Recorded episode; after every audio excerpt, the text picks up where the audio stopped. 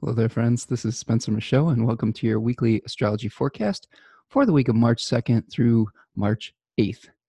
Hope that you are all doing well this week and have been getting some new messages from the depths with the uh, Mercury cazimi last week, kind of the rebirth of a new Mercury cycle. Um, I'm recording this just as Venus and Pluto are separating from a square. So um, hopefully, all of you out there are uh, licking your wounds if you had any conflicts in your relationships or any corruption came to the surface to be dealt with. Um, yeah, it's a process. So uh, hopefully you're all doing well out there. Um, remember that some of the things that are bubbling up from the underworld hopefully will lead to some kind of regeneration and um, a, a, positive new start moving forward. So I think that's my my little uh, hope that you are all doing well as if something difficult came up in the last week or so um, see it in light of uh, a greater process right? This week we have a first quarter moon where we are potentially running into another um, slightly material um, crisis where we're trying to manifest our new vision. We're you know knee deep in pisces season here the the sun is um, has moved into the second decan of Pisces as of my recording here on on Saturday the 29th, leap day. And um, we are trying to bridge the gap between our um, idealized version of what we want to see in the world and the reality that we may be dealing with. So, with that first quarter moon, um, we're going to be seeing a little bit of a maybe a disconnect and, and a little bit of a challenge that requires us to put in some sort of heroic effort to to bring whatever our dream is into manifestation and we'll talk about that during our daily. Um, on tuesday the third venus is going to be squaring saturn. Um, this is kind of like par for the course when we've had pluto saturn aspects recently. Um, it used to be where we would hit saturn first and then pluto but now we're whenever we have a planet that's making contact with this pair we hit Pluto first now, and then uh, we have to clean up the mess with our Saturnian sense of responsibility. Uh, so we'll have maybe the corruption exposed now, and then we are tasked with the responsibility of doing what is necessary uh, to move forward. So if there was some conflicts that came up in your in your life with relationships or Venus uh, stuff, or in the Aries Capricorn um, houses of your chart, um, we will have an opportunity to deal with some of the limitations that may have been presented to us through exposing some of the the the seedy underbelly of our of what we're experiencing to the light of day. And now it's time just to get down to business and to kind of do the hard work necessary to potentially repair or let go of things. So that's that's tuesday the third. Uh, wednesday the fourth Mercury will retrograde back into the sign of Aquarius, into back into Aquarius 3, and make its appearance as a morning star. So that's a very important um, phase for Mercury. Uh, it was said to be a condition of phasis or an omen that speaks. That's something I learned from Demetra George and Robert Schmidt, where when Mercury is making its appearance from out from under the beams, that's a very like important messages will come to light. You know, Mercury was hidden underneath the beams of the sun, in, during its cazimi and, and um, under the beams phase. And when it appears, when we're able to literally see it in the in the morning sky, uh, th- then we can see that there may be messages that come to light that are become visible again in our in our daily lives. So that's an important moment for paying attention to messages that you receive. That'll be Wednesday the fourth. That same day, uh, Venus will be sextiling Mercury retrograde, uh, potentially um, getting us back in touch with a relationship that needs to you know be dealt with. Uh, and then venus will also be improving uh, its dignity moving into the sign of taurus and we'll talk about the first decan of taurus but excuse me venus gains a whole mess of dignity moving into taurus so um, that maybe will improve some things. Uh, and this is all building up to sunday a big a big day sunday where we see the sun conjoining neptune while at the same time venus is making a conjunction to uranus so we've got two very important outer planet conjunctions happening um, which may be a seed moment uh, a pretty big seed moment for bringing things into manifestation, especially with Venus uh, moving through Taurus now. So that's a little overview for the for the week. Uh, new decans this week. Uh, the aforementioned Venus moving into Taurus one, uh, which correlates with the Five of Pentacles. Jupiter will be moving into Capricorn three, which we have a correspondence with the Four of Pentacles. Uh, and then Mercury will retrograde back into Aquarius 3. Um, and we've talked about the Seven of Swords that's associated with that decan. Essential dignities for the week. The, the uh, let's take a look at our chart. Um, so we're going to start off the week with the sun moving from 12 degrees Pisces to 19 degrees Pisces over the course of the week. Uh, the sun is said to be peregrine in the sign of Pisces. It doesn't have any really essential dignity of its own, but it will be moving through the terms of Jupiter from 12 to 16 degrees, and then the terms of Mercury from 16 to 19 degrees.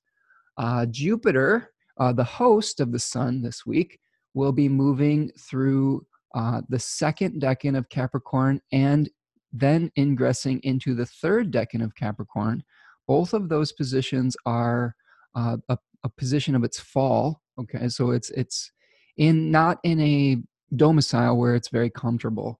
So um, we we have to watch out for Jupiter giving being given resources that it's not necessarily used to using to bring about its most essential nature, which is expansion, abundance, growth, um, integrity. so the, we got to watch out for those things. Jupiter is going to be moving through the terms of Venus from 14 to 22 degrees. Um, and then the, the aforementioned Saturn is still going into, um, still moving through the third decan of Capricorn, uh, where it's moving through its 28th degree here. Uh, before Jupiter is moving from 19 to 20 degrees. Uh, but Jup- Saturn will still be in the terms of Mars this week.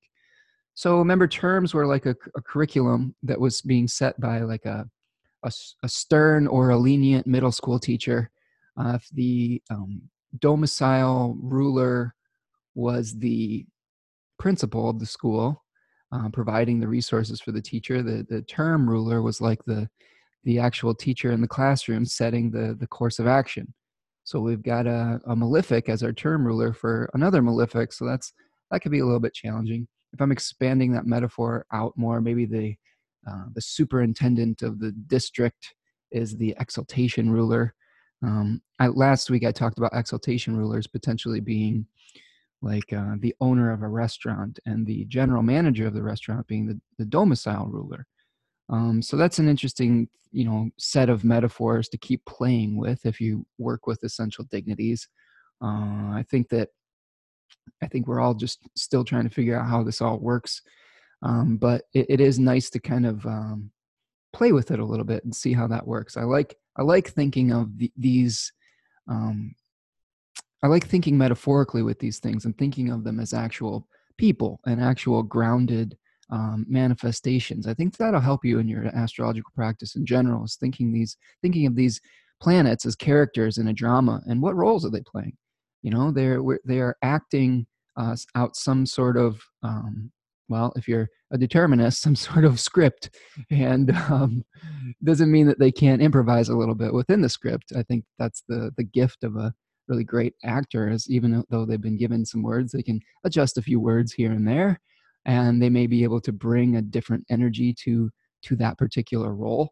Um, but uh, but yeah, if we think about it in terms of actors playing out a role within a certain setting that can be really uh, enlightening as far as uh, our astrological practices go. It makes all these ambiguities or the, all these um, abstractions very concrete. Okay venus this week is is moving through the last degrees of aries and then moving into its domicile in taurus so let's just uh, just to give you a little recap on this Venus and Aries.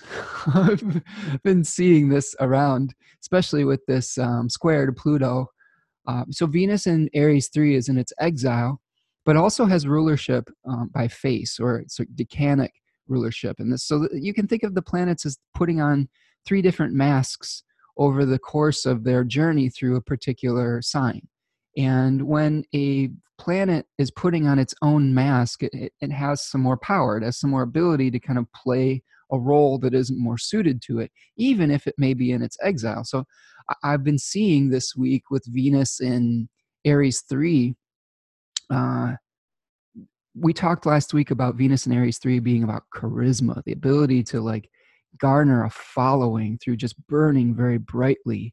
And, you know, Venus is being provided resources by Mars. So it's this very, could this be this very aggressive, like kind of, um, you know, really direct uh, sexuality or attractiveness. And some some people sent me some examples of this. Uh, one being Marilyn Monroe, uh, which I thought was really interesting. She has Venus in the third decan of Aries, and you know, right on her ascendant. I'm sorry, right on her midheaven. And yes, very visible, visible sexuality, very exaggerated sexuality. And I posted a few Instagram stories. I've been kind of playing around with my Instagram stories lately, trying to just do some creative things. I, it's just kind of fun. Um, I, I, was getting really inspired uh, the day that, that um, one particular day uh, with Venus conjoining with the moon, uh, the moon kind of bringing things into being. And I was getting really into uh, some music. I was doing my notes to classical music and getting into some really epic uh, like soundtracks, uh, like Star Wars and um, Indiana Jones and and The Lord of the Rings. Just these very epic orchestral pieces that were making me feel like very like yes, I'm doing the work of the universe here. And it was just uh, it was it was charging me up, and uh, I posted some of this on my Instagram stories and, and made some memes. And the next day, when Venus was making its application to Pluto, I posted kind of these more archetypal uh, figures that I thought were associated with Venus in Aries 3. One of them were um, if Venus in Aries 3 were a uh, animated character. And then I, I, thought about Jessica Rabbit and her very overt sexuality and, and Gaston from um, from uh, Beauty and the Beast, where just these very exaggerated, uh, aggressively sexual type of figures that are very charismatic and, and burn very brightly and are almost um, I know that we can think of Jessica Rabbit as being extraordinarily feminine, but there's almost a, a, masculine quality to it, right? Like kind of just a very like overt quality to the the sexuality. And uh, I thought that was really interesting. And I've been seeing this in social media too, just people who normally would be a little bit more reserved, just kind of coming out and like being very overt with their with their Venus Venus Venusian nature. Um, yeah, it's it's very spicy. So we're going to be moving out of that energy this week and into a little bit calmer, more patient, more um, uh, receptive Venus, where this this next Venus isn't going to be, you know, I don't know, f- flashing their goods everywhere as much as much as Venus and Aries three, um, but more about just you know radiating uh, her uh, phosphorescent essence. Right, Venus emerged from the ocean like a glowing jellyfish, and she didn't really need to put it out there, so to speak.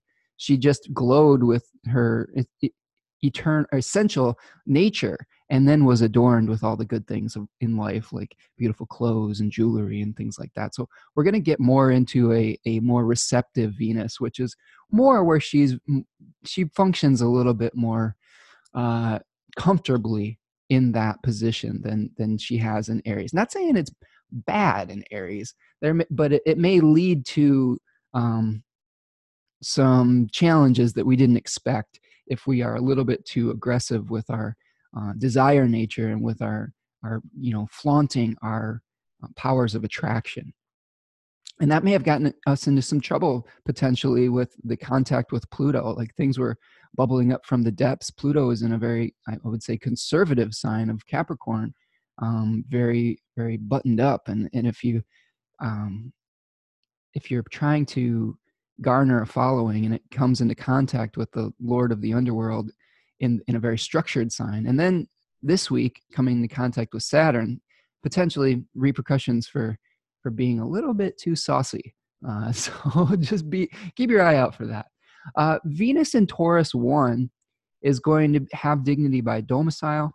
It is the triplicity ruler of the earth signs by day. It will be moving through its own terms from zero to eight degrees. So, very powerful Venus, very powerful manifestation, uh, powers of attraction that are, I would say, um, just much quieter than we've been experiencing with Venus and in Aries. But like I said, more functional. Mars is going to be moving through uh, the first 10 degrees, I'm sorry, the second 10 degrees of Capricorn, uh, 10 to 14 degrees this week, where it is in its exaltation. It also has rulership by face. So Mars is putting on its own mask through through the second decan of Capricorn, doing Mars things. It is in the terms of Jupiter from 7 to 14 degrees. Um, this is a very powerful Mars for getting stuff done, for uh, strategic planning.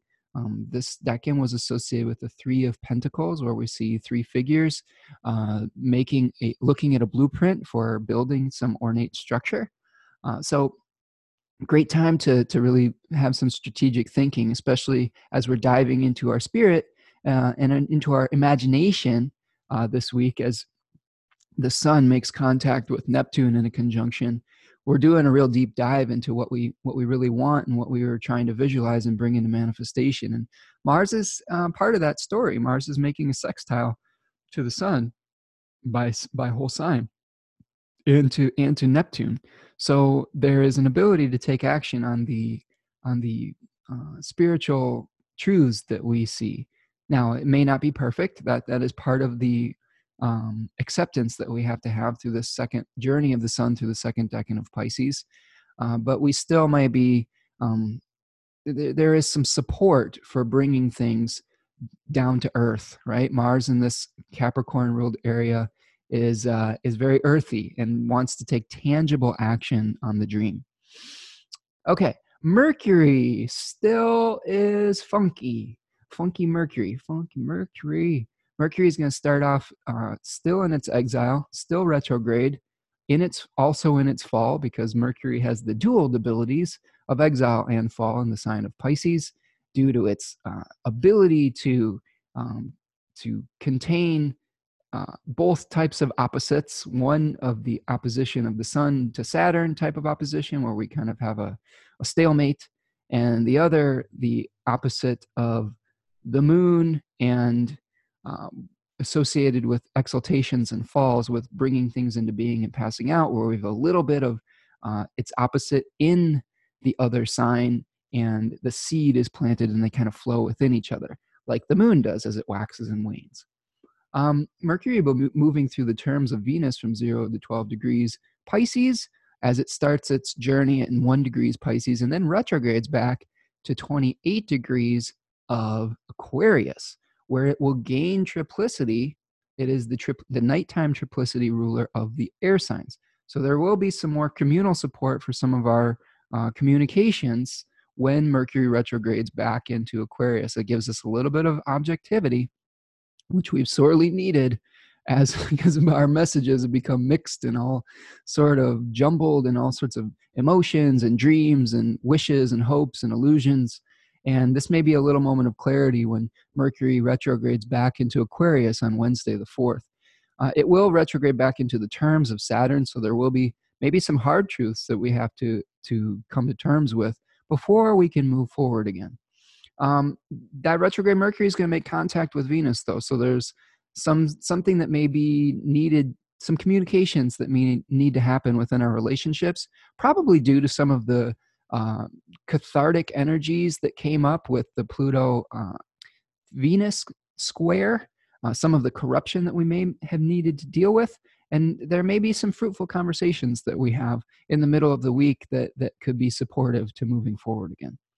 All right, the moon this week is waxing. It is waxing, uh, starting off in our in, a, in, the first quarter phase, where it is uh, squared to the sun, so roughly 90 degrees away from the sun. Um, the moon will start off in Gemini, where it is peregrine. Um, that Gemini moon may be a little sticky in the beginning of the week because it's being hosted in the sign of Gemini by a retrograde Mercury, and it is squared to its host. So communication may still be challenging at the beginning of the week. Um, the sun will move, or I'm sorry, the moon will move into Cancer, uh, where it has rulership by domicile and then is wearing its own mask uh, in the third decan. Um, and then the moon will become peregrine in the sign of Leo and then gain some, a little bit of dignity by being the triplicity ruler of the earth signs by the nighttime in the sign of Virgo. So it'll be waxing from its first quarter almost to the full moon. So the full moon's going to happen on Monday the 9th. So that is where we have a building phase and we have a, a refining phase before whatever we've been working on comes out into the light at the full moon and takes on some physical manifestation. So this is a really great week for um, figuring out any challenges at the first quarter moon and starting to refine your ex- the expression of your dream um, through working through some things that may not be working. Uh, anytime we start a new venture, there's always some hiccups and bumps along the road. Anytime we're trying to manifest a new dream, uh, the very nature of a dream is that it may not be be able to be manifested in its perfection in the world of material reality and form. And that can be frustrating. And that's probably some of what we're going to be experiencing this week is the disconnect between our idealized version of what we want to create and what is actually possible in physical reality. And it doesn't mean that it's that physical reality is bad. It doesn't mean that uh, I don't know. I don't want to get myself in trouble here, but I I think that I don't believe that this kind of like um, we have unlimited ability to just quote unquote create our own reality. I think that, that there is some of that. We can create some of our reality. I think that there are natural laws that we are working within, things like time, things like limitation of resources, things like um, inequality of form. Like everything is not necessarily equal in the physical world. It is a spiritual ideal that we are we are trying to manifest, but in reality, we have to come to terms with, you know, I don't know. I had to come to terms with not being seven feet tall when I wanted to be a professional basketball player. You know, it's just the reality of the situation. Doesn't mean that I might, might not have been able to manifest something like that had I really put my mind to it. But uh, as as hard as I try, I, I might not be able to to grow an extra foot and a half. And those are just realities that we have to come to terms with. Doesn't mean there's anything wrong with that. It's just part of being incarnated in a physical body uh, as a as a unique spirit or soul that is a a manifestation or uh, some sort of uh, I don't know copy of a divine ideal. Remember, we talked last week about the first and second decan of Pisces, where uh, there was an, a craftsman that was creating a, a beautiful statue, and uh, I don't remember the the name off the top of my head.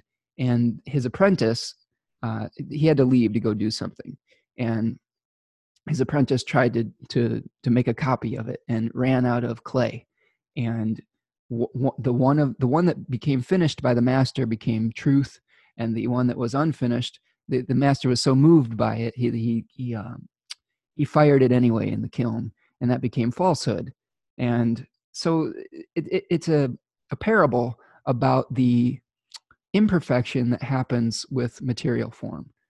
And I think if we come to terms with that and, and don't resist it and don't get too bent out of shape about it, our, our lives are going to be a little bit easier, right? Um, this is something where uh, instead of getting, this is one thing I, d- I disagree with with the New Age movement is we try to get so, we try to not come to terms with uh, some of the limitations that we have in life. And I was guilty of this in the past this may be just the folly of youth on some level too, where we think that we are um, immortal, right? And we think that that we're going to live forever and we can do whatever we want and we're indestructible and things like that. And as we age, we maybe come to terms with some of those limitations. And I don't necessarily think that has to be um, bad.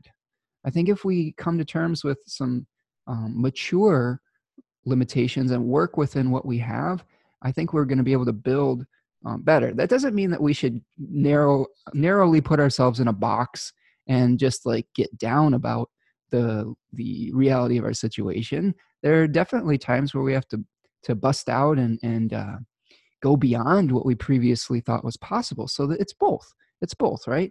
Um, but I think a little bit of of um, grace when it comes to that is important, and uh, that's that's been one of my transformations as from a youth to a middle age is kind of coming to terms with some of the the the rules the, of of physical incarnation and and not resisting them and not feeling so depressed about it but working within them and creating what i can create within some of the responsibilities that i may have as well.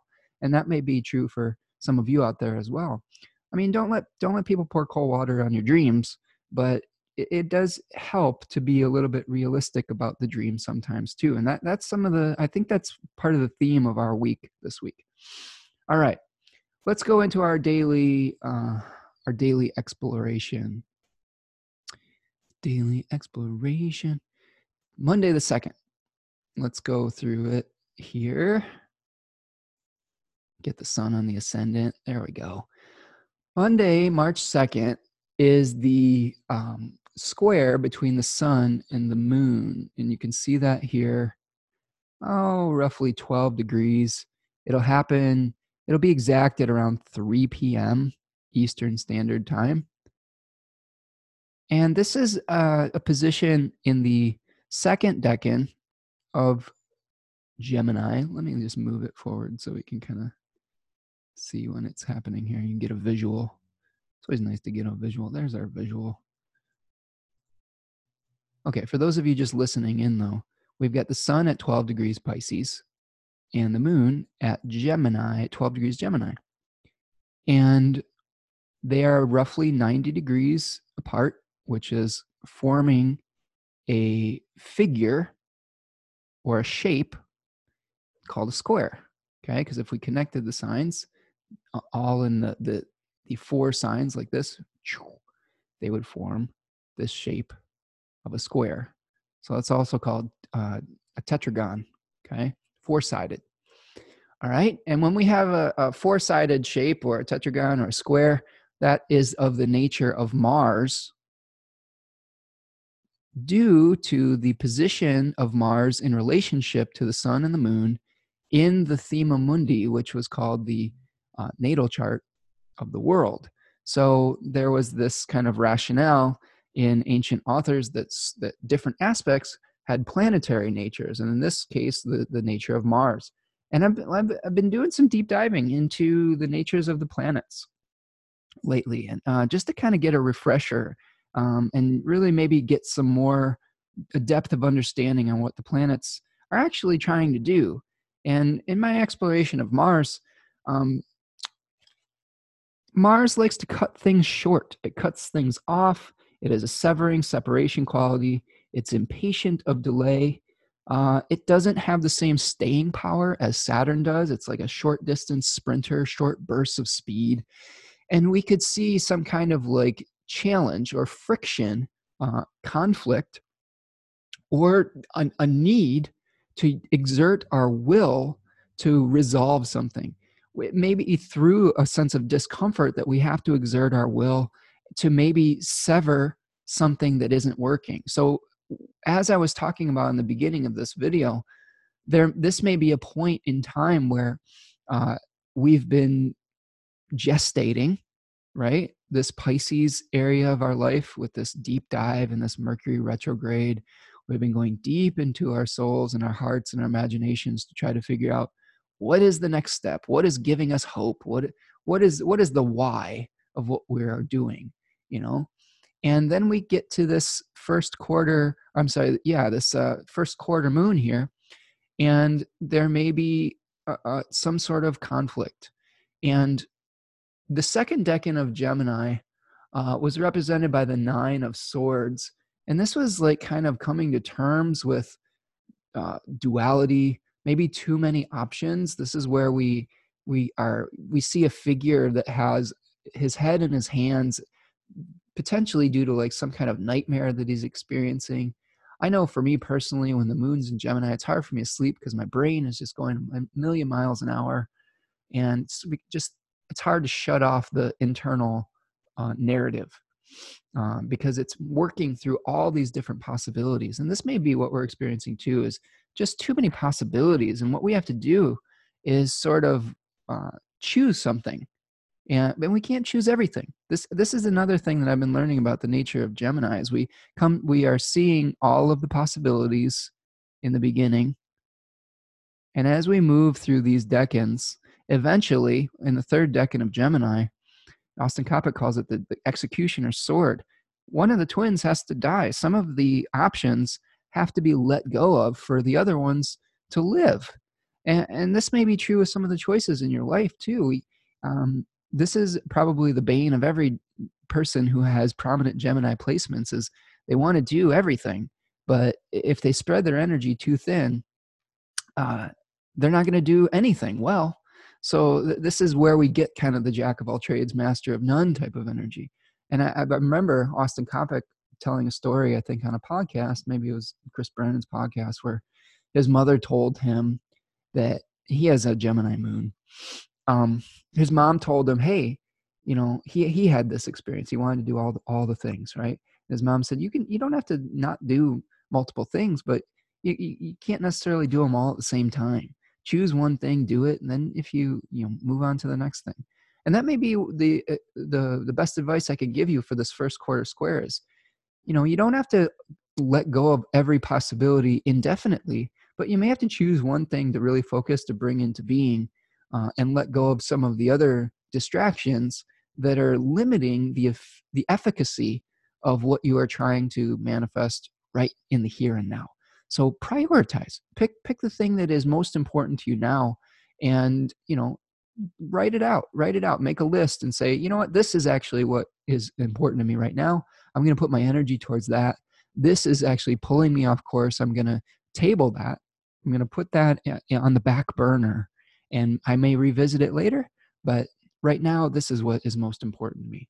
I think if you can do that, you're going to be happier uh, with with what you bring into being and what you manifest.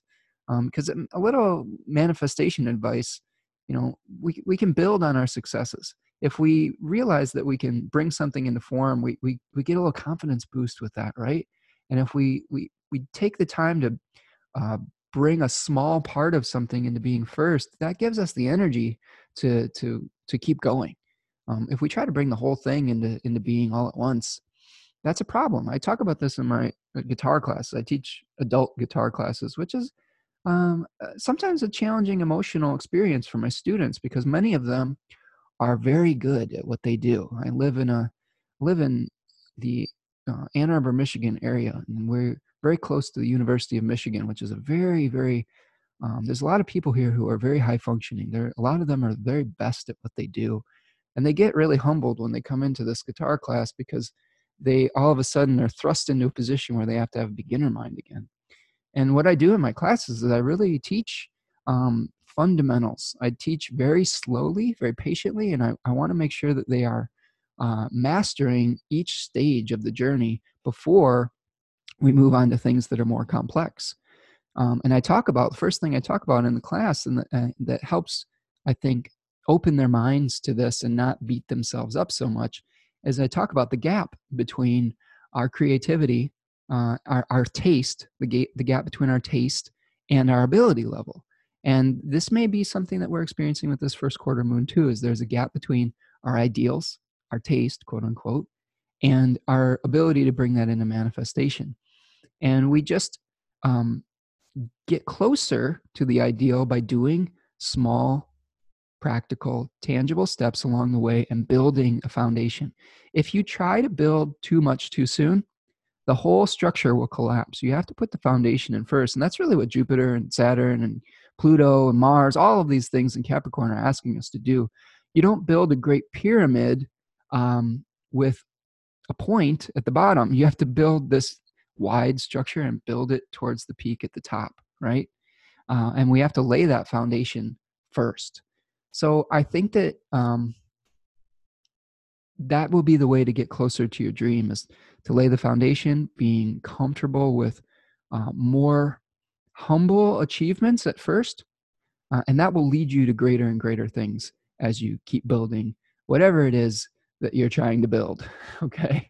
Whatever Tower of Babel you're trying to build towards your, to your dream, you have to be careful of that too. You know, um, a little humility goes a long way in these times, I think. Okay. So, Tuesday, the 3rd. I think that's a pretty good explanation or exploration of our first quarter moon. Remember, Mercury's Mercury, Mercury, Mercury is going to be providing. sounds so so snide. Um, Mercury is going to be providing for the moon, so there may be some a little bit of confusion that happens because we are trying to bring something to light from a very uh, a point of depth and it, Mercury is not it, moving in its um, through a place where it has objectivity. The point, though, is that you may wait a couple days, and then Mercury is going to be in a place of more more objective place that's going to help you to get clearer on what you want to do. All right, let's go forward. Let's move forward. March 3rd, Tuesday, the day of Mars. On this Mars day, a couple things are happening. Couple couple non-lunar things. Uh, well, first, the moon is going to be moving through the third decan of Gemini. Uh, so again, this this may be where we are eliminating some of the options that we had, so that we can put our energy into what what really needs to happen. Uh, the moon's going to be squaring Neptune at 1:24 a.m. So this may be where we come to face to face with the illusion that we may have about what we're trying to do. We may lose a little bit of steam. We may just want to instead of dealing with a choice that we have to make we may just want to escape a little bit. This is the danger when we have contacts with neptune is escapism. Generally the escapism is a is a, a desire to merge with the divine and transcend this daily life that we're uh, this semi-charmed kind of life. So for all of you 90s kids out there um, who know about that song uh, try not to go do some crystal meth okay? Like it's it's not going to leave you in a great place. For context that song third eye blind semi charm kind of life apparently is about meth which i didn't know when it was when it came out but have since learned and the the lead singer had some struggles with addiction and i'm sure that uh, that's a great i think that's a great neptunian song like he's dealing with the disappointment in um, bringing things into manifestation from his dream and all he wants to do is just go merge with the divine and the only thing he's found that can bring him closer to that ideal is drugs and uh, my personal thought on that is that um, i don't know there's repercussions to that. I think that um, the way that i deal with this more is through uh, meditation through art through prayer uh, I, have found that anytime that I've, you know, mm, I really haven't had a lot of experience with drugs, but I, I did have an experience in high school where I overdid it with alcohol and, and ended up in the hospital. And that really defined my uh, experience of like substances to escape reality. And uh, I, it, it, showed me that there were severe repercussions for that. And I find that some of these other things, they can be traps too. We can, meditate all day and not pay our bills. Um, it's a balance, right? But I, I, my personal thought is that uh, it, it what what I have found is if we use things like substances to escape reality and try to merge with the divine, eventually there will be uh, a re um, connection with reality, and it will make reality much harder i think. I think that it's like if, if we're if we're trying to escape when we come back down to earth um, reality isn't just going to go away. It, it, and when we come back down and we come back you know our feet reach the ground again um, our neglect of ma- maintenance of physical reality could make it even more difficult to to deal with the things that we need to deal with and, and i know that it's hard sometimes and if you struggle with addiction out there i i, I um sympathize with you and i know it, it can be a hard thing uh, we all have different things that we use to escape from the world and i, I think that those themes of escapism are going to be really strong with the sun uh, conjoining with Neptune this week. And uh, I encourage you to um, try to be balanced. And there are, I think that there are certain things that may be healthier ways to connect than than others. Um, and it, sometimes it's hard to figure out what those are. And that may be part of your homework this week is find out what are healthy ways to connect with the divine uh, and realize when we are just you know escaping rather than trying to deal with stuff. I think that some of the most spiritual things that you can do, and here, here's where the real turnaround is, is to face uh, what is real and what is asking you to be faced, what, the necessity of your life. Chop wood and carry water was a phrase that the the monks would use in I think the Buddhist culture, um, and that you know means that you know to really get in touch with spiritual life, you got to do the physical things. You got to take care of your responsibilities and sometimes that can be the most spiritual action is is um, paying attention to the details of your life and truly engaging with love with the mundane right uh, uh, that's um, that's something that's been a, a real deep lesson for me is performing service with devotion okay all right so that may be our, our contact with neptune uh, at 7 a.m., Jupiter will be moving into the second decan of Capricorn. So this is a shift in our Jupiterian jovial energy. So it is in Jupiter is moving into Capricorn. Oops. 2. So, as we've discussed in previous podcasts about Jupiter, about the sun moving through this decan, this is a solar decan, so it is it has the mask of the sun. Okay. So our three decans, we start off with a Jupiter mask in Capricorn 1, then we move into a Mars mask in the second decan, and now we are having having Jupiter take on almost a role of a, of a sun, a solar role. And you could say uh, this it creates a narrative you you have a vision in the first decan of um, Capricorn. You're trying to figure out where you want to expand or grow your empire. You take action on that in the second decan, and then you have to play the role of administrator or uh, some sort of authority figure in the third decan of Capricorn. And with Jupiter moving there, as I've done my deep deep dive of the planets through Austin Coppock's work, through traditional authors like Rhetorius and Paulus and uh, oh, Manilius and Ptolemy and all of these these dudes have been going back and reading Ben Dykes' work. Um, Jupiter is my my summary of Jupiter. I think is I feel like this is what is coming naturally to us and is almost being gifted to us. It is uh, Jupiter was like the wind in your sails.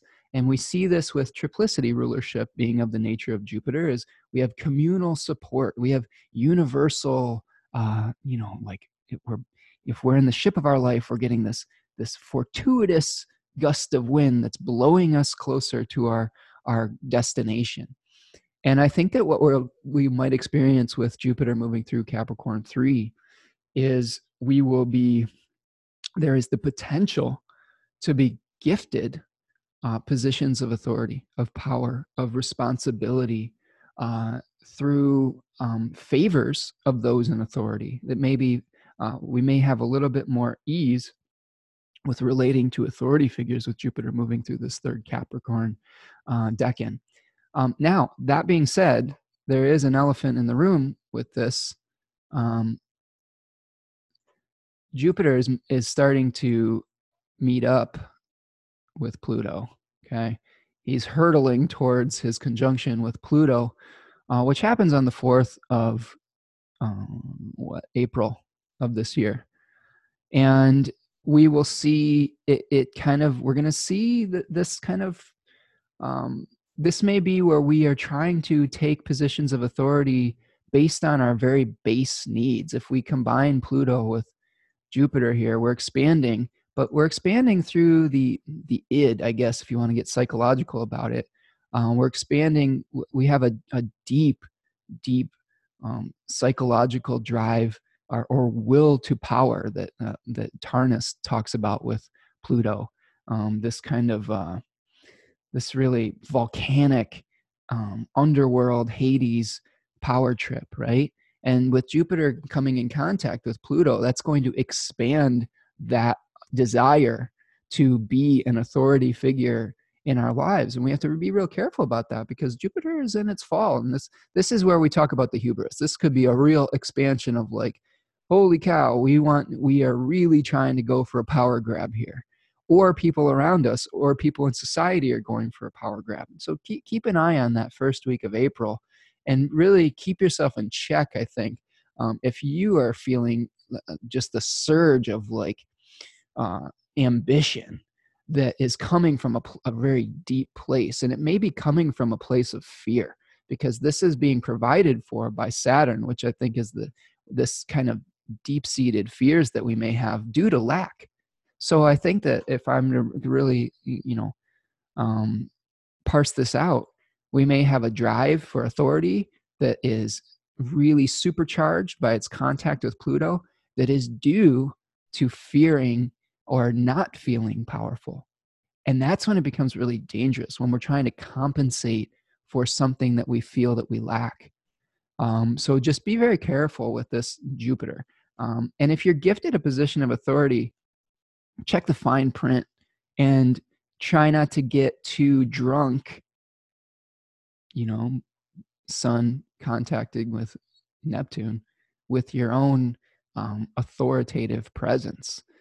Uh, and just keep an eye out on the collective for that too. Okay.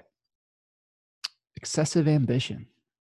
When I was doing my little uh, Instagram story dance, feeling very, very like, I don't know, creative with that. I had um, Darth Vader's theme came on as I was uh, showing the notes that I made for the for the forecast here and I was zooming in on the Pluto Jupiter conjunction as it was dun dun dun dun dun dun dun dun dun and it seems so appropriate for Jupiter conjoining Pluto in Capricorn. That's Darth Vader, man. That's Darth Vader energy. He wants to he wants to rule the universe from this deep place of fear you know and it comes and that's the whole point of the dark side there is give in to your fear and that will give you power right and i think that's something that we really have to keep um, abreast of as we move forward through this is you could be very seduced by the dark side uh, coming up uh, and and you you could be expanded through submitting and surrendering to your anger and your fear and your your urge to dominate others. Um yeah i've been i've been coming face to face with this myself just with some old things coming up with uh, some work that i had done and and feeling uh, my i had some feelings of being disrespected and things like that and i've had to come face to face with it with my ego and say what is really at stake here? Not a whole lot and um, th- trying to let go of that and release a grip on um, having to be in control of something has been in, in really um, enlightening for me and i reached out to had some good advice from one of my teachers and it was uh, and i'm sure it's still going to be a process moving forward but um, maybe that's happening in your own life too. And just just keep an eye on it. Keep keep checking in with yourself. Check in with your friends too. This that that was one of the things i really realized as i felt myself going deeper into the the um, darth vader hole we should coin that phrase. Uh was um check in with people in your life because they may not have as, an as emotional of an attachment to or an, an ego attachment to it that you do. Uh, and and you know just personally i have leo ascendant so uh, feeling feelings of disrespect and pride that's where that's where my trigger is and if i feel like i haven't gotten credit for something oh my god that'll bring up all the pluto garbage you know right that really needs to be dealt with. And and you start to realize that wow that's just a manifestation of ego. And if i can just uh, come back to the place of of service really right? Service you know you come back to a place of service. Like everything isn't about you. And i think this is the thing that you'll you'll start to see in your life if you really are self-examining and being honest with yourself is that uh, a lot of the anger issues and a lot of the deep seated junk that we that feeds our fear and our um i don't know discontent is just manifestation of of pride or ego or things like that. And uh, a good song to listen to is uh, the beach boys.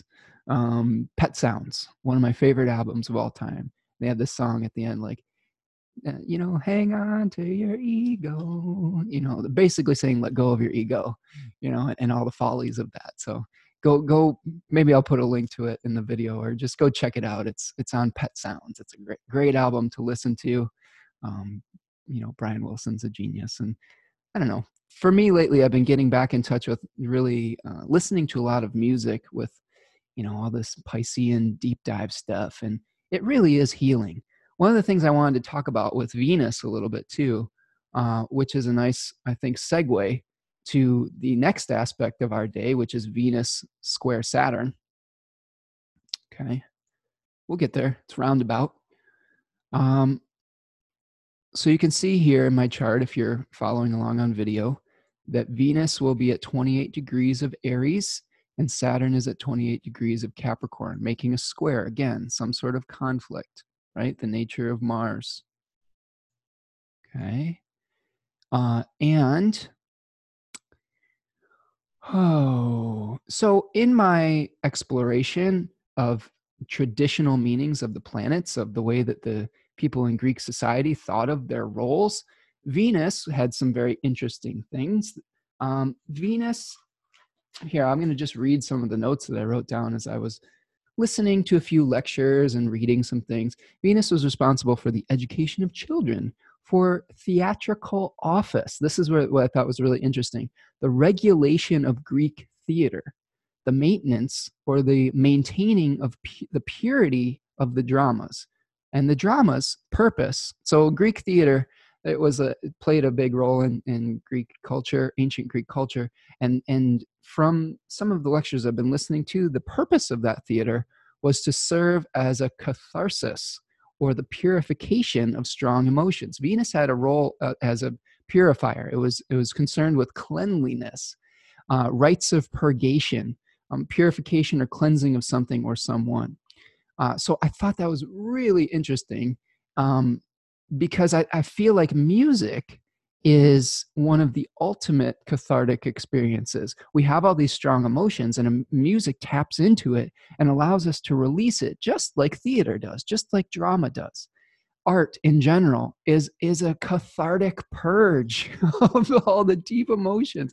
I thought that was brilliant for for Venus. That's such a brilliant expression of understanding the, the true nature of Venus is really um, we can think about this as we've we've given a lot of this meaning over to to Pluto but I thought that that was kind of interesting that they maybe have some some real things in common Venus and Pluto uh, you know being associated with purity and, and regeneration and and catharsis from the depths okay um, now Venus is going to be making contact with Saturn after she has made her her, uh, her square to Pluto. So, what, what do we make of this? Now, I've been talking about uh, the seed moments of, the, of these, these outer planet uh, contacts. And the seed moment for the Pluto, Venus Pluto one was, I believe, the beginning of December. it was like December 13th or something. Um, and then for the seed moment for Venus conjunct Saturn was the 11th of December. So look back at, the 11th of December, see if there's anything going on around 19 degrees of Capricorn in your chart. And now you'll, you'll see some sort of build uh, first quarter experience, like a first quarter moon, where we have some tangible crisis that we need to deal with that is, is about Saturn Venus themes. Now, another thing that was interesting in my deep dive of the planets, uh, Saturn has some really unexpected um, significations as well. Uh, I've been really thinking about Saturn as uh, Schmidt says that Saturn is exclusion, rejection, uh, but he also says that Saturn is associated with histrionics. Saturn is the liar. Okay, like so, thus, Saturn is associated with actors because really what an actor is doing is uh, an elaborate lie, basically. Um, so it, he, he asserts that Saturn rules the theater, but uh, Venus was um, responsible for the purity of the drama, right? Maybe like the the writer of the drama or the the playwright, uh, so to speak. Okay, so I thought that was kind of interesting. So we're going to be seeing the the Actors Guild, right? The the, the actor Saturn coming into contact with the the the um the playwright, right? And this could be also though Saturn is like what we fear, what we reject, uh, is the, the concept of boundaries, walls, limitations, entropy, time, and you know more modern significations of Venus are relationships. So we also might see some sort of limitation coming into play in our relationships as we try to purge some deeper Arian part of ourself, right? Some Mars ruled part of ourself. Okay. We're, we're trying to bring, we're trying to cleanse the inner self with this Aries stuff. We're trying to cleanse our identity, I think, with this, you know, Venus moving through the second or the third decan of Aries. And it's coming into contact with just the, the structures of our life, being, being able to administrate third decan Capricorn uh, parts of our life, like just the structures, the structures of our life. Um, so we've brought up some of the corruption uh, with Venus squaring Pluto.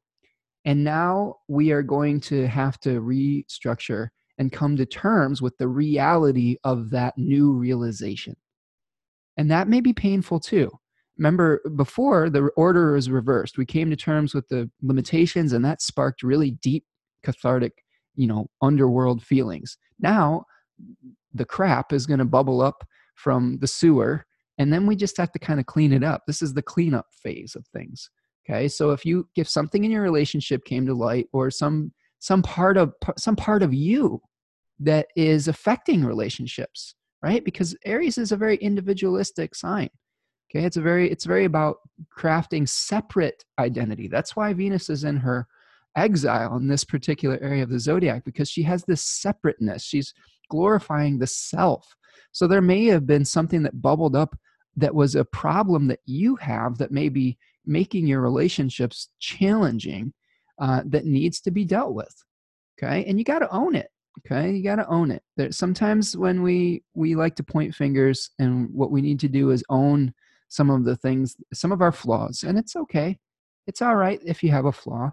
I think that the difficulty with this position is if we and, and the difficulty for venus and aries in general and i've i've experienced this myself here is where uh, consensus and cooperation w- is necessary, there is a uh, maybe a strong individualistic drive, and that's when we can get ourselves into trouble when we when we need to communicate, when we need to work together uh, to bring about something, uh, and we choose to to take action, maybe even secretly, uh, on our own, that can create the conflict, that can create the tension. And we may have to be coming to terms with some of those uh, behaviors in our relationships as we move forward to the Saturn square, because some of those behaviors may have been self defeating and leading to uh, a sense of lack. And now it's time to clean up the mess. That's what Venus squared Saturn is. Maybe letting go of our individualistic drive and getting back to the moment of cooperation and harmony. And that's going to be really powerful as we see Venus moving towards her conjunction with Uranus, because that's, you know, Venus is going to be much more inclined to cooperate with others in that position in a very innovative way. This, whatever was brought up over the course of the last week or two, now we have to make a, a new start to to to really deal with whatever was brought up. And we have to when we can't do things the same way we did before. This is a moment of this is a promethean moment uranus was associated by tarnas with prometheus a gift uh, the fire bringer giving a gift to humanity.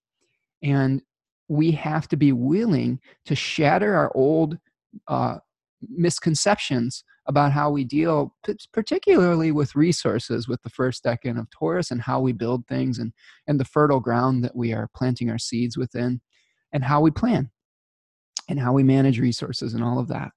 Uh, so sometimes the corruption has to be brought up dealt with and then we can make the new start. So remember this is all part of a greater narrative. And in a story there had like in a, in a great drama in a great greek tragedy or greek comedy whatever you want to think about it uh, it would be completely boring if there wasn't some periods of conflict. I mean a good story has an arc to it right? And learn to love the conflicts because the, the conflicts are what shows you the solution you know i think that's really the the taoist way of thinking about it is sometimes you got to lean into the conflict so that you know what the appropriate reaction is. That's the yin and the yang. You, you get a picture of the little dark seed so that you know how to grow the light, and vice versa. So uh, just uh, embrace those moments, embrace those things. Okay, so as I was saying, the seed of that Venus uh, Saturn conjunction was the 11th of December, slightly earlier than the conjunction of Venus and Pluto, because remember, they used to be uh, switched in their positions. Um, so, yeah, just to sum up that aspect, take responsibility in your relationships. You may be feeling the weight of some duties or burdens or, or necessities that you have to do uh, due to the quality of Saturn here. This is all the stuff that we don't want to do, that's hard, that isn't romantic. This is like this is not a romantic aspect. This is a an aspect where it like say, say you're in a relationship and you're like, all right, we've done some things with the budget and now we need to get back on track. We need to cut this out, do that. We need to kind of take this different action and all these things. It's like the tough conversations that you have uh, that ultimately will lead to a, a, stronger foundation of union between the two of you and, and hopefully a greater trust between one another so I think that if you if you look at it that way, instead of like a oh like you know this big argument type of thing, uh, I think that'll lead you to a better uh, a better manifestation. All right, moving through the end of Tuesday, the moon is going to sextile Venus. Excuse me, at 9:19 p.m., uh, lending some uh, assistance. Okay, some communicative assistance uh, from the moon um, and uh, making a contact with Venus before she's changing signs. Then the moon moves into Cancer, where she gains a lot of dignity at 11:25 p.m. One little side note about the moon I thought was interesting. I've been listening to a lecture on fixed stars um, by Austin Coppock. He was a guest at Nightlight Astrology a while back, and I've been listening to this lecture and he talked about the moon. I thought he was very eloquent about this. He said talked about the moon as a circling, orbiting membrane that decides what gets in and what can feed or nurture us. It's a transmitter of starlight. So he talked about the fixed stars as being like um, generators, like our own sun, right?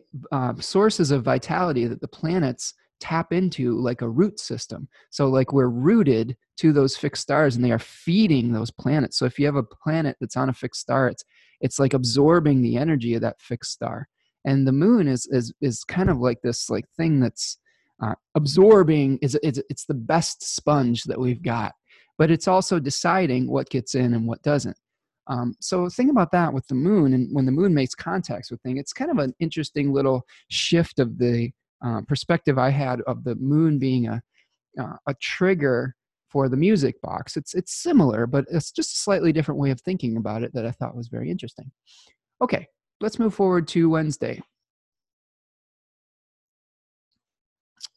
Wednesday, March 4th. Um, around 6 o'clock a.m., we're going to see Mercury retrograde back into the sign of Aquarius. Okay. So here we go. Hallelujah. like, and also around, a, you know, not, not exactly at that time, but around 4 p.m., Mercury is going to emerge from under the beams. So I want you to really pay close attention to any messages or ideas that you have around 4 p.m. on Wednesday, the day of Mercury, March 4th. All right. Uh, so it, this is this improves Mercury's condition, I would say, moving back into the third decan of Aquarius. It has some triplicity dignity, some communal support. Uh, it is instead of going underwater, it's like it's like the flying fish, right? Like I've I've used that image for uh, Mercury in Pisces, the flying fish. So imagine you have the ocean here, and we've got Mercury and Pisces down here, flying. You know, he's the fish. Bloop bloop bloop bloop bloop. Right, and eventually he makes a jump out of the water very briefly. Mercury. Okay. Yay, he's flying. think of this moment above the water as Mercury in Aquarius because he can see everything. He gets he's trying to escape the predator, right? That's usually what's happening is there's some sort of you know, shark energy here trying to get Mercury. And Mercury is like, woo, I'm jumping out of the water and I can see where I'm going next. Okay.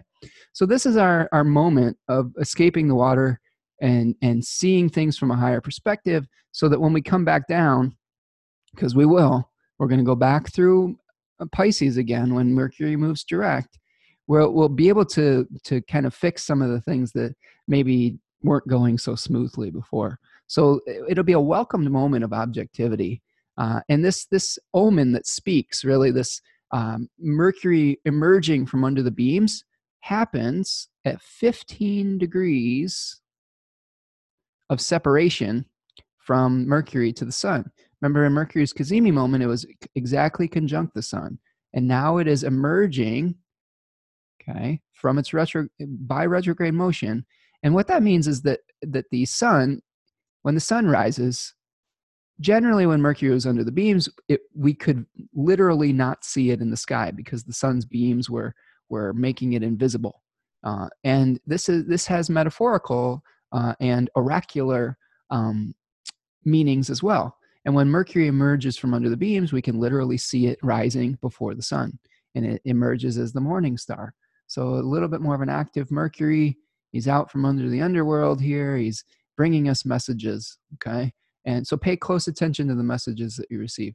Now, one interesting thing, I just side note, this is totally like probably not that important, but as I was reading Rhetorius, he, he uses a lot of aspects that are much smaller for being under the beams, like 10 degrees for a lot of planets instead of 15 degrees. And I'm curious if any of you out there have had any experience with that, and or if that's just uh, something from antiquity that we've learned is not correct. But I thought that was interesting. There was a smaller orb for being under the beams, according to um, Rhetorius, who was a, I believe, a seventh century writer. Um, yeah, I believe that is the time period he was in, either seventh or ninth century, something like that, around that period of time. One of the early astrological writers.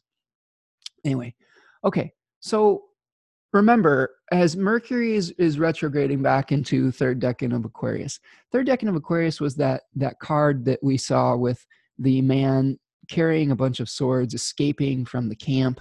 Uh, I think of this moment as maybe there's something we left behind that we need to go back for and some piece of knowledge, some realization that we're going back, that some moment of clarity so that we can move forward with our, our dream again. This is where we get that, that, that little moment of clarity and we're like, oh, that's something that I should bring with me. Uh, I'm trying to leave this other thing behind, but maybe I need to make a realization first before I am, you know, moving behind, moving forward with all of this. All right. Hold on a second. There we go. Okay. So I'm going to clear my drawings here. Oh, check, check. Sorry, my I bumped something. Hopefully the, the audio is okay here. Hope and pray that Mercury will be nice to me.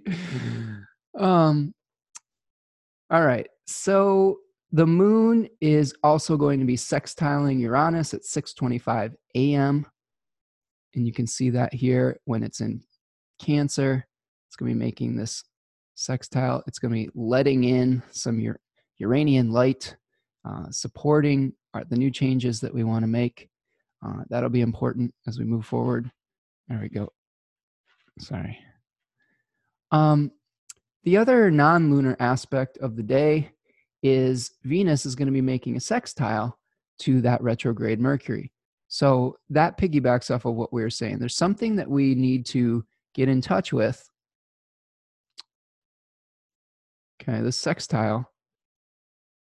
It's, I think, you know, this is a moment of learning something about ourselves, learning something about what we really want, what we really desire, who we want to be, questions of identity. I think this is going to be important before we move forward into the next phase of our journey. Um, I compared this to um, an ex. If we if we extrapolate this out to Venus, some ex lover coming back into our life or coming back for something that they left behind at the old apartment.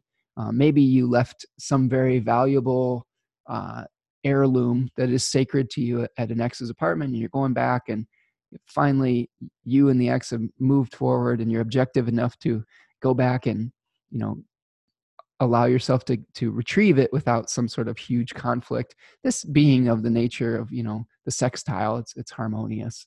Um you know i would say the, the danger of this this may literally manifest if you if you do get back in touch with an ex just be careful that you know you're not re-engaging with something that you've you know found that isn't really serving you anymore. Try not to be impulsive with this venus and aries because that could get you into some trouble. Uh, but yeah learn what did you learn from it? What have you learned about yourself? What kind of cathartic things have you uh, what deep emotions have you been dealing with and cleansing with this venus moving through aries? And how do you move forward to the next phase of your journey? All right the last aspect of the lunar aspect of that day of wednesday wednesday is a big day there's all sorts of stuff happening the moon's going to be making an opposition to mars so there's a severing quality that's happening here where we may be you know moving forward with our life and we're coming into conflict with our desire for nurturing our desire for uh, kind of a maternal womb like experience coming in contact with mars in a very cold uh, you know severe sign of capricorn where you know this mars does not have any patience for your feelings so there may be a little bit of a quality where we want um, some support, but Mars is not gonna not really there for that uh, on this day. The last thing that happens, and this is kind of exciting, is that Venus will be moving into Taurus. Okay. And this happens around 10 o'clock at night. There we go it says 11, but happens a little earlier than that. So here you go. You see Venus now in the first decan of Taurus, almost immediately making a, a conjunction with Uranus. It's going to be become in kollesis or adherence with Uranus as we move into Thursday. So we may not we may get the inklings of it, but it's going to start to intensify as the week goes on. The the the need to do something in a new way. So let's talk about Venus and Taurus a little bit here. Okay, so Venus and Taurus, first of all, we, we get a ton of dignity. We get a ton of dignity, right? Venus is in its own domicile. Taurus is the sign that is ruled by uh, Venus. So she is the the general manager of this estate. Okay, she's very comfortable here. She's being provided for by all of her own resources of patience, of fertility. Uh, Austin Coppock calls this um, the plow, and he talks about fertile fields that are waiting to be planted. So, part of the work that is done with Venus in the first decan of Taurus is we need to plan for how we're going to plant our new seeds. So, there, there will be a new seed that's planted with this Uranian Promethean energy here but this is all about kind of um, making a uh, a decisive plan for like you can compare this time to like the beginning of spring where you're saying okay i've got a garden and i i've got to go break up the soil so that the uh, the sun's vitality can shine down on it and and you know heat up all the mic- microorganisms that will create the fertility within the soil. And then i have to choose what what seeds i'm going to plant. I have to literally go into my seed bank and my and go to, or go to the store or whatever and, and buy these packets and decide what what crops i'm going to plant uh, for the year and maybe i'm starting little seeds indoors and get and they're very vulnerable but i have to um, it's a planning phase. So this is a, a good planning uh, position for venus for bringing fertility uh, to light. Um, it is the domicile ruler that it has triplicity rulership uh, venus is the triplicity ruler of the earth signs in the day so there's communal support she's on her own terms so she can do whatever she wants she doesn't have to answer to anybody. I mean this is venus at one of her purest expressions. This is also the moon's degree of exaltation right around three degrees right where uranus is. So this is a, a the moon was a manifester.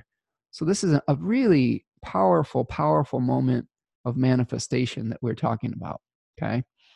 Um the card associated with this decan is the five of pentacles you can see this in the video. And here we see two figures outside of a church or outside of a stained glass window who have some sort of injury or illness or they're kind of destitute. They've fallen on hard times.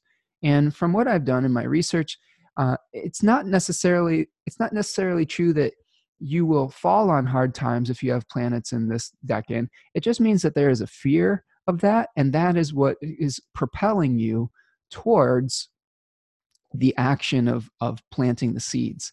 So a lot of times what really compels us to work the land is hunger and fear of being hungry and fear of going without. And i think that energy is very powerful in this decan um, book t calls it uh, material trouble. The book of Thoth calls it worry. So we may be very worried that we are not going to have enough. And that may have come to light with this Venus, Pluto, Venus, Saturn square. I mean, I really think that a lot of times what Venus and Saturn in square is going to say is, hey, you know what? You may not have the resources that you thought you did. And you're going to have to do something very different to if you want to keep continuing on with whatever lifestyle that you have or if you want to support yourself. Um, this has been true in my own life too. Like I've been going through some some changes with my career and doing astrology more than I've been doing some of my musical endeavors and you know it, it requires a whole new mode of doing things and a new way of new ideas to try to support yourself.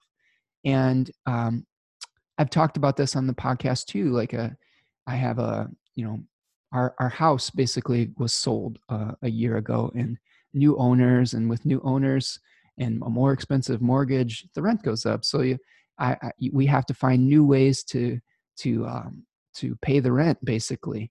And you can feel the pinch of that sometimes. And and but the the key is not getting stuck in the old way of doing something. Your life is going to be constantly shifting, and instead of getting too bent out of shape about uh, yearning for quote unquote a simpler time, which you know may not have been simpler like eh, there are simpler um there are calmer parts of the river in your in the story of your life or in the journey of your life uh, but you're it's unavoidable to come to some of the rapids and you've got to learn how to steer through those rapids uh, with with grace and and to figure out what is required of you. And i think that that's the key to being a human being is and this is the key to having a spiritual life, but that is rooted in practical acceptance too. Is there will be times where, uh, and my teacher likes to describe this with the battle of Arjuna in his bhakti yoga practice, and I agree with him on this.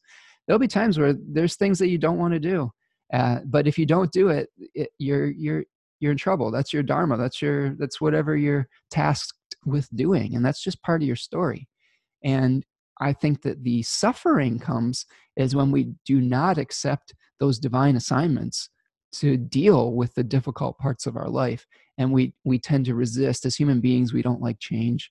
We want to do things we want security we want to do things the way we've always done them because uh, it's easier. You know it's the path of least resistance. As human beings we're we're uh, especially in convenience culture that we have in this modern society we we um, we get attached to those things and when we lose things that we were we thought we were entitled to um, that can be painful. But it's just part of the flow of life. It's just part of the flow of nature. And if we just see beauty in those in those cycles and accept that we're not always going to be on top of the wheel of fortune that's when we reduce our suffering rather than our we're not always going to be able to reduce the pain but we reduce the suffering by not resisting the the flow of our life. Okay? So venus uh, I, I, mentioned earlier venus allows herself to be adorned. Uh, the story of venus is she emerged from the ocean as this beautiful phosphorescent jellyfish. She was glowing this beautiful blue light and she was glowing so brightly that all these little cherubs like adorned her with clothing and jewelry and gifts. And she didn't have to do anything else but just be her beautiful self and radiate her essence. And i think that venus uh, is just allowing uh, think good things to come to her um, doesn't mean we shouldn't um, plant the seeds it doesn't mean that we shouldn't um, prepare the land but once we do that once we plow once we plant the seeds you can only water so much in one day. You can only fertilize so much. If you try to overdo it, try to do too many things at time, this is where the quality of patience comes in. And as a gardener myself, uh, you can't you overwater something that creates corruption, that creates rot. So it's it's both the actions that we can take and then the patience to allow the process to unfold. I think that's where we're going to see the the greatest gifts of Venus in Taurus, particularly the first decan. So nurture your seeds appropriately. All right, prepare the land, figure out what's going to be planted, and then uh, be willing to allow the, the magic of its unfolding with patience. All right, let's move forward. I like if we think of Venus as a catharsis too. This I think this would be a great time just to go get your hands dirty how cathartic is it to like dig in the dirt and like i mean they've shown uh, that there's research that shows like there's little microbes that help fight depression in in the soil so uh, my recommendation if you're feeling down is like just go get your hands dirty go take a walk out in nature you, st- you start to build something and that can really give you a nice sense of release and release some of the really like the challenging feelings that we may have that may be coming from a, a fear of, of lack all right, so let's move forward to Thursday. We have less things as we go along, so we're heading towards the rounding towards the end here. Thank you for sticking it out with me. I've gotten a lot of feedback that people like my deep dives into astrology here. It's a good thing because I don't think I can not be long winded. So, uh, thanks you for your appreciation with that. And, you know, and if it's not your thing, there's plenty of other astrologers out there that'll give you the 10 minute version. And that's okay. I won't be offended if that's where you get your information. Okay, Thursday, the first quarter moon is going to be um, waxing into the gibbous phase. And the what this means is that we've moved past uh, the 45 degree square and we're heading 45 degrees beyond that to about 135 degrees this is in the eightfold system, and it's probably not exact. I mean, I think that this is kind of thing where you know you have a quality where the lines are a little bit blurred here. I think the big thing with this is that we have a sextile between the moon and the sun. So whenever we have this gibbous phase, we, we've gone through some of the conflicts of the first quarter, and now we've we've been shown the um, what isn't what doesn't work about our plan and we get to we have a, a phase of refining uh, uh, and, this is where we maybe have some support because there is the nature of venus uh, inherent in the sextile based on the, the position of venus to the lights in the thema mundi so this may be a time where we're getting support for our dreams we've figured out we've, we've made a choice at the first quarter moon and now we're mobilizing these resources for the for the unflowering of our vision or the unfolding of the vision uh, other aspects that we'll be seeing in the during Thursday is we've got that of course, we've got that. Um, uh, actually, man, Venus. Uh, no, Mercury. Damn you, Mercury. Mercury tried to get me again. So let me just uh, let me just rewind. Move forward again. Okay, so retrograde. Um, stupid brain. This is actually a trine, so it's not a sextile. This is a trine between uh, the moon and the sun, which is of the nature of Jupiter, right? So instead of just having this Venusian support, we have this this Jupiterian communal support, um, which I think is still a, a, positive, beneficial aspect. So a lot of the same things apply, but this may be a time where we're we're having some expansion. We're f- figuring out what the moral implications of our dream are with you know being ruled by Jupiter and things like that. That happens at 2:49 a.m. Uh, and yes, this is a point of of ease, though. This is where we're um, we're, we've moved beyond some of the challenges of the first quarter square. Okay, make sense? Good. Sorry about that. Mercury always tries to get me in these retro when in these retrograde phases.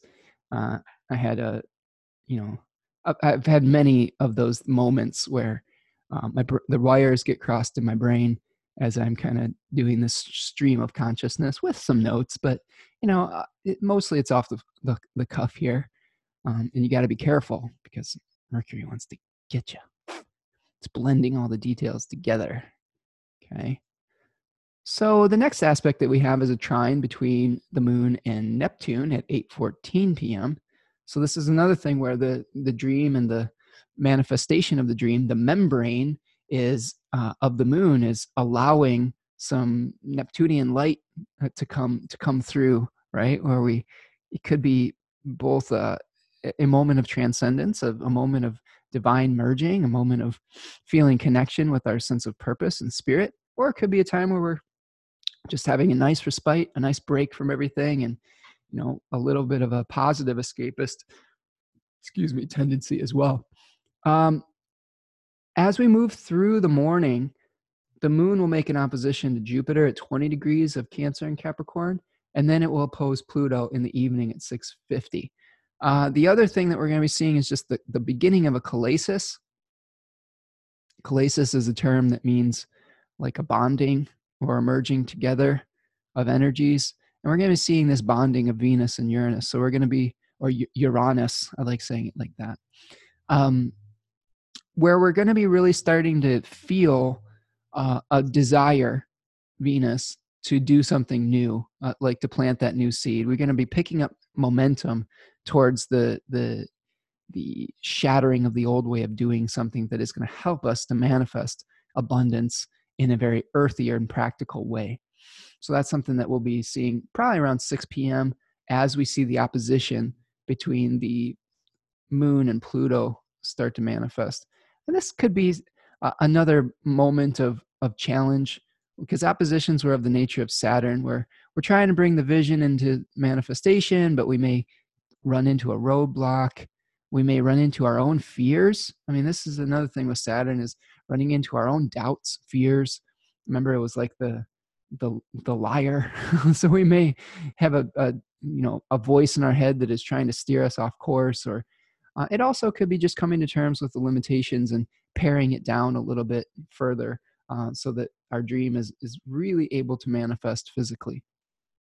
All right, let's move up forward to Friday. Remember, we're building towards our full moon. So this is just the energy is really building over the course of this week. This is a great time for bringing things into being with a, a waxing moon. Okay. Whereas its opposite, the waning moon, is for distributing things or for releasing things.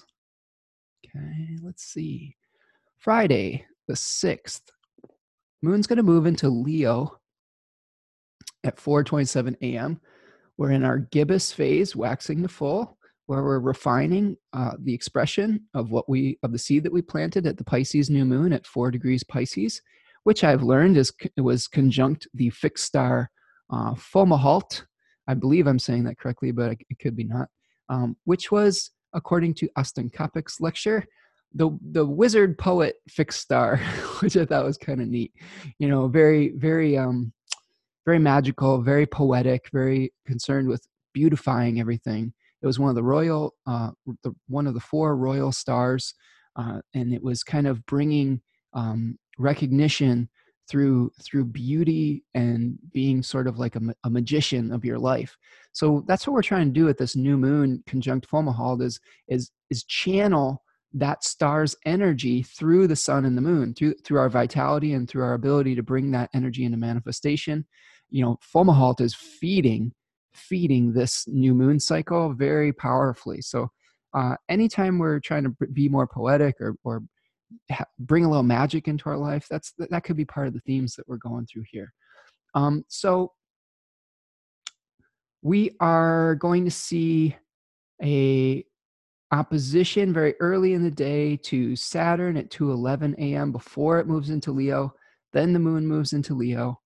Uh, in the morning, once the moon is in Leo, it's going to square Uranus, okay, um, and Venus. So first it squares Venus, and then it squares Uranus. So a challenge, another challenge to this new uh, gardening plan that you may have you may you know i could see this as you know running into you're plowing the fields and you hit a big rock or you hit some roots that really just require some extra effort to to get out and you know there's always those moments when you're trying to garden where you have to just put in some hard work to get rid of the junk in there so that the the the field is really like able to support the growth that you want it to support.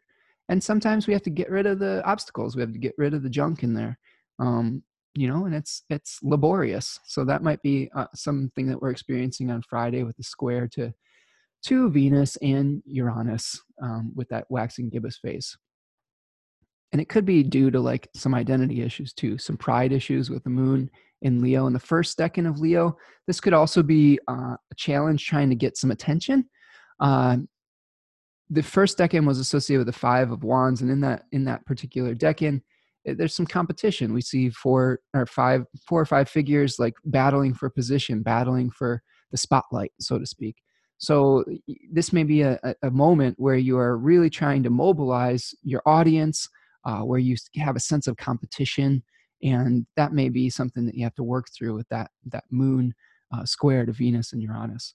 On Saturday the third, on Saturday the 3rd,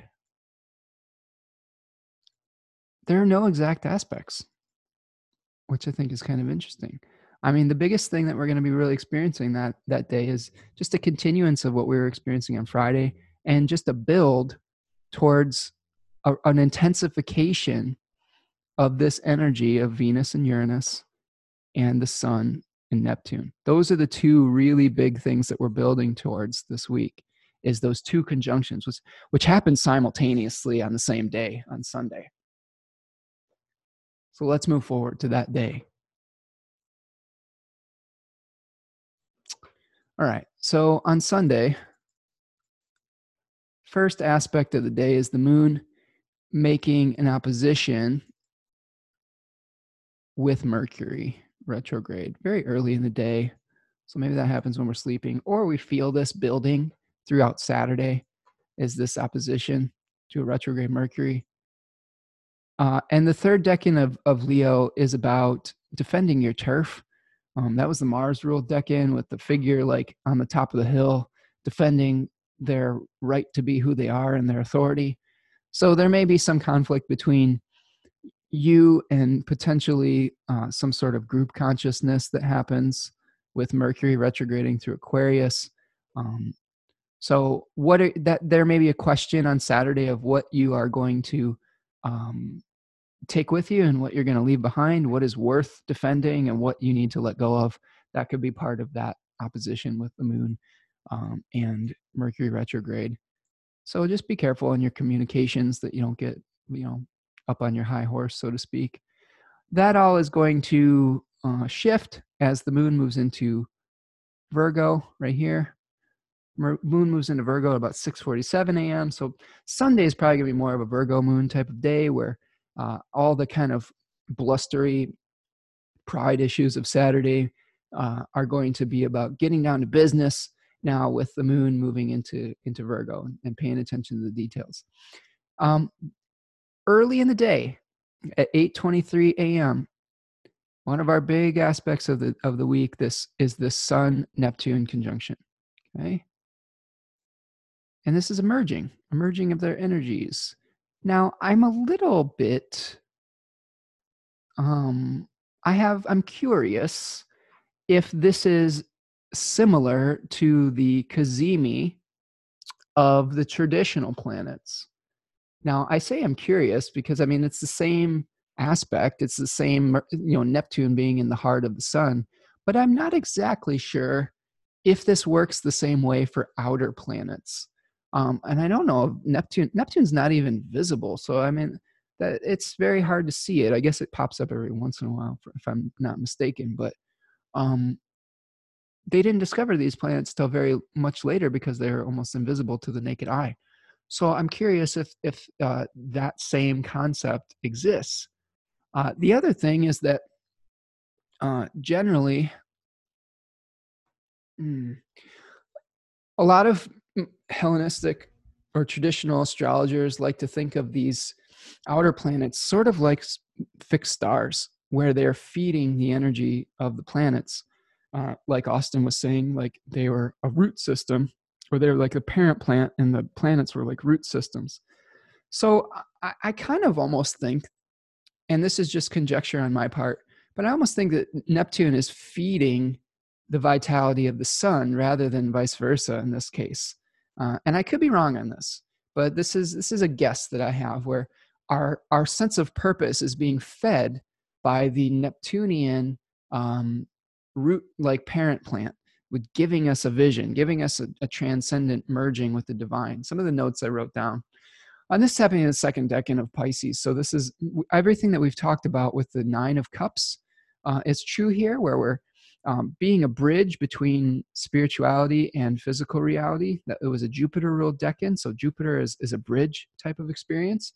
Imagine this was like Neo in the Matrix uh, where he is awoken from his reality, uh, from his well, from his falsehood, and now he's getting trained in kung fu, and he's you know returning with some sort of elixir of life. Uh, if we are extrapolating that out into the hero's journey, he leaves the ordinary world.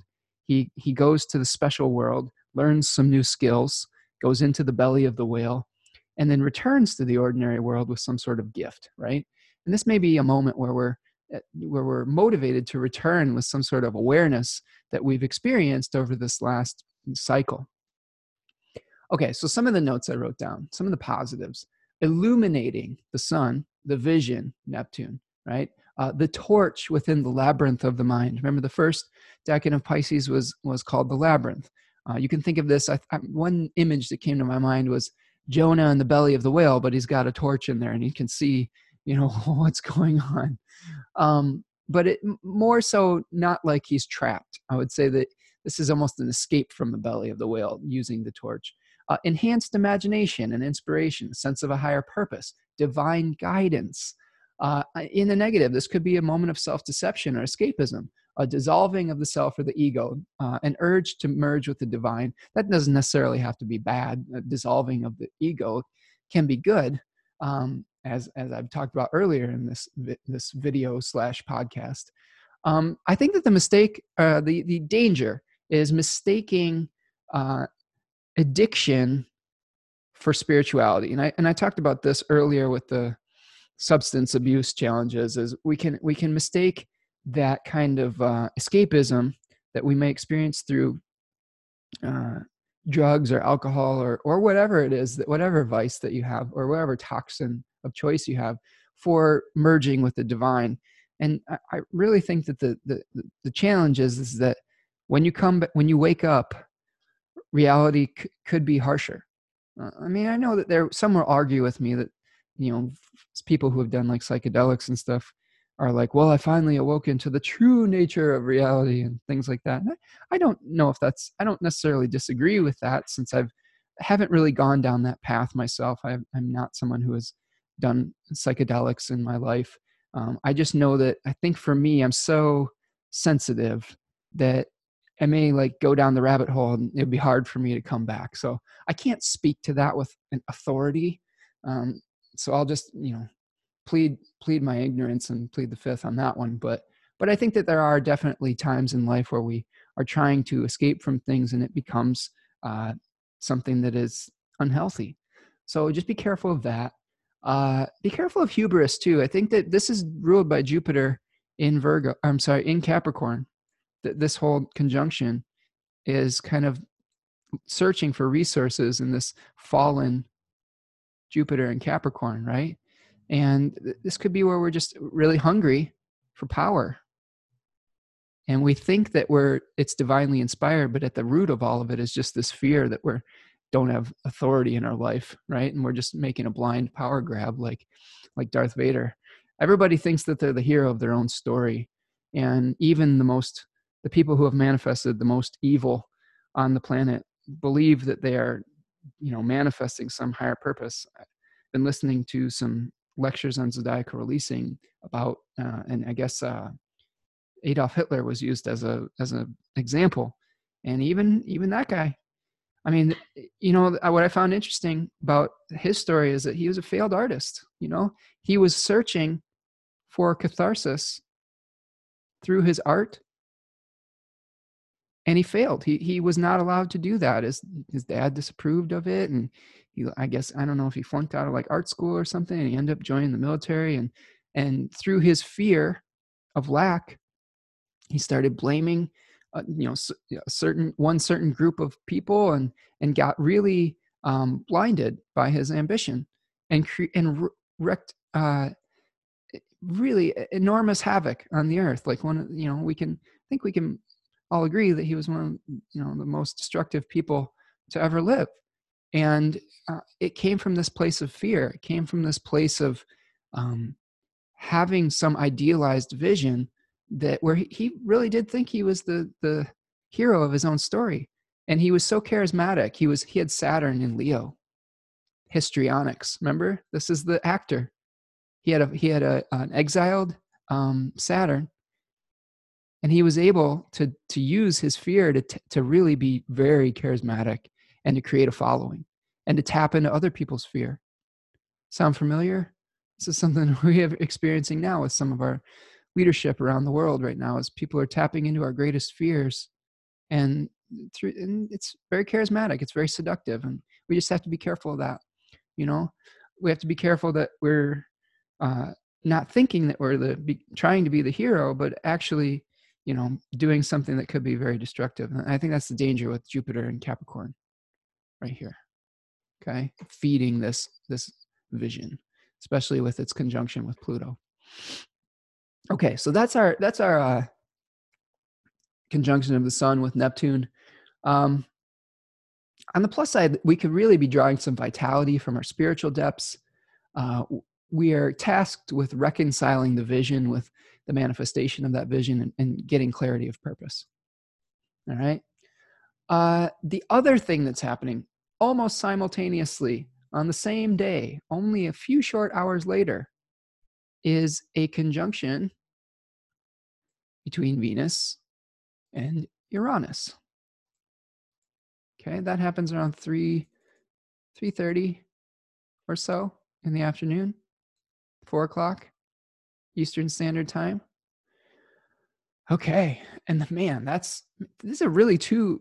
It's not very often that you see two um, inner planets conjoining with two outer planets simultaneously on the same day. I mean, to me, that is very that is a very powerful uh, omen that is speaking and it is is being sextiled